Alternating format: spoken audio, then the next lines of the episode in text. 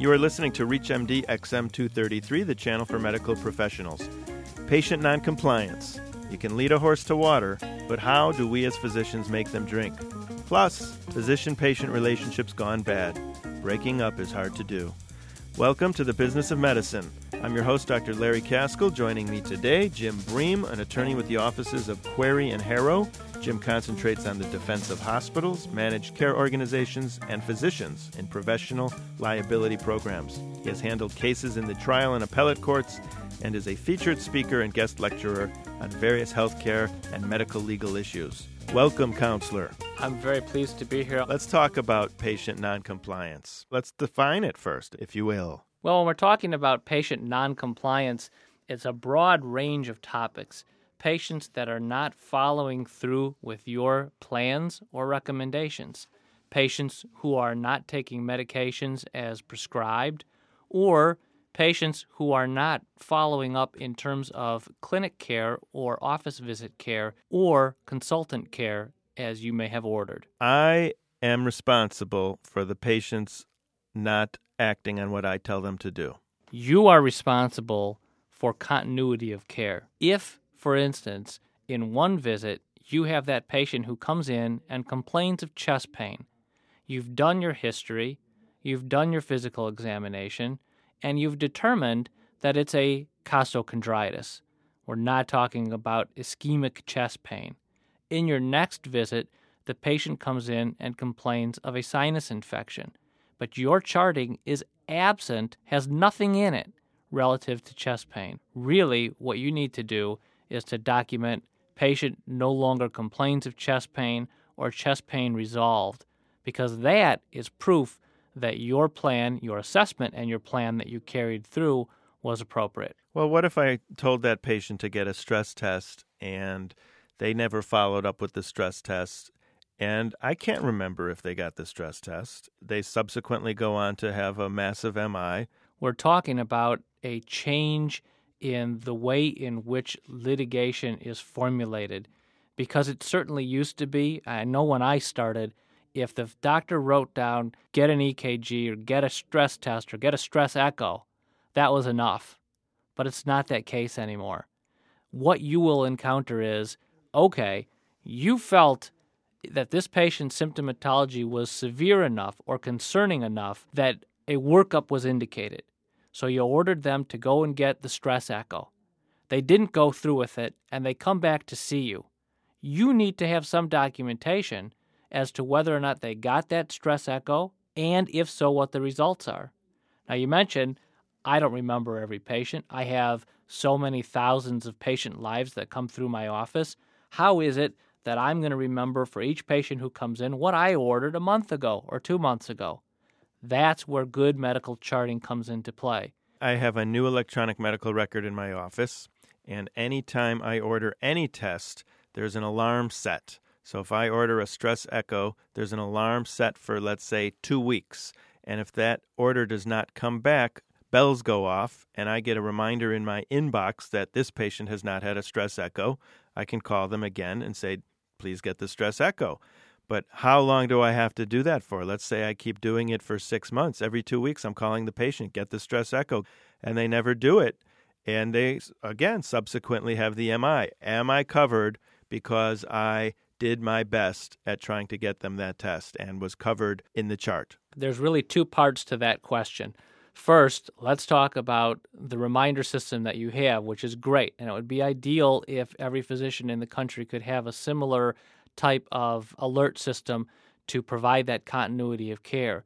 But when you're calling them, you need to do more. You need to document that telephone call. Sure. Whether it's a slip, whether it's a progress note, in some way, it's not just called them and reminded them, it's called them and reminded them and documented it. Right. The software I have also does that. There's a note tagged to that exact task. When I get the reminder or the tickler, a box pops up and says, patient called, task completed, or patient called, you know, patient was not able to be notified, and then it goes back into a tickler system. So the second part of the question is how long do I have to babysit this patient right. and continue to remind them of their need to be part of this relationship? And that's the key. We're talking about a physician patient relationship. This is not a paternalistic relationship where you, as the father, are scolding the child on a constant basis. Ah, but I beg to differ. I have patients coming in all the time and say, Doctor, you're going to yell at me for this. And I say, I'm not your father. I'm younger than you. It is a bizarre relationship, Jim. It is paternal, it's psychological, it's spiritual. It's not just this simple relationship. But you see, I don't think we're differing. I think we're actually agreeing because your advice to the patient is I'm not your father. The relationship, ideally, that you want to create, and I think you'd agree with me on this, is a two way relationship. It's not always going to be 100% equal. In other words, not 50 50. There's going to be some instances where you maybe play a little bit more of a fatherly role. But in order to have a relationship, you need to depend on participation by the patient. True? True. Absolutely. So, what do we do when the patient refuses to participate? Right. Can I say, you know what? I have done my best. I've tried, I've tried, I've tried. I can't take it anymore. I can't sleep at night because you're not listening to me and you're putting me in an uncomfortable situation. Can I discharge that patient from my practice? I think there comes a point where you do need to terminate a relationship with a particular patient. If they're not participating in the relationship, they're not taking an active interest in their own health care, termination is appropriate. But again, what we're concerned about is documentation, and it comes down to appropriate documentation with a letter of termination to the patient, spelling out to the patient that because of our inability to have a good, solid physician patient relationship, there is no choice but to terminate that relationship at this time. I will provide you with alternative names of other healthcare providers or a resource number which you can contact, such as a physician finder service at your local hospital, to obtain a new physician.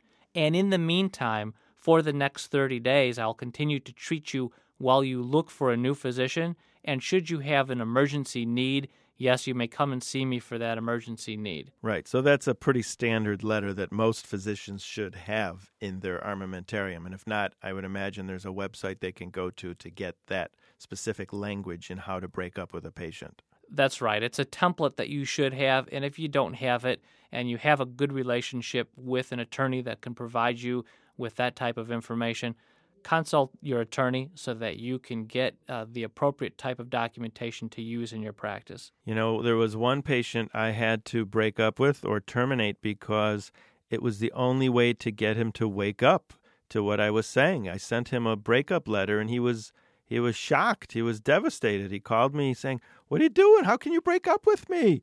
You, you know, you're my doctor. And I took him back because, you know, it woke him up to, to what I wanted him to do which was to go see a psychiatrist. I offered to pay for him to go see the psychiatrist, and he would never do it. He was just, but finally he went. So I continued to see him. I had a case where an internist and a surgeon were sued because a patient developed a lump in her breast, and the internist referred the patient on to the surgeon for a biopsy. Surgeon saw the patient and said, Yes, you need a biopsy. I'm going to schedule it for this and this date and the patient canceled the biopsy and didn't return back to see anybody for almost two years. So everybody gets sued. She went into denial. Now, that case was dropped because, in fact, she went into denial and the physicians did document, but they lost the patient to follow up. What about, you know, when you break up with a patient, you know, many times you want to break up with a patient just because of what I would call countertransference issues, where I don't like that patient. And because I don't like them,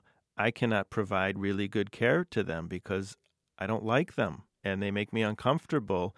And I'm thinking about other things when I'm in the exam room, like when can I get out of the exam room? I do not think I will be a good physician for that patient. And I want to break up with that patient just because we have bad chemistry. And I'm scared to break up with those people because it's awkward. Well, it's a free market society. So I think that you do have some say in who your patient base and population is from a legal perspective, the thing that practitioners need to realize is that if that patient presents to them with an emergent condition, you need to evaluate that emergency. You can't simply at the doorstep say, I don't like the way that you look, or I don't like your attitude. I don't care if you're clutching your chest. Now, have there been a case or cases where a disgruntled, rejected patient that was discharged from a practice is so shamed or humiliated that they can't handle it and they actually kill the physician or do something violent? Fortunately, I have not heard of that. That's good. Jim, can I terminate a patient who has coronary artery disease who continues to smoke and I counsel him every month? You have to quit smoking. You have to quit smoking.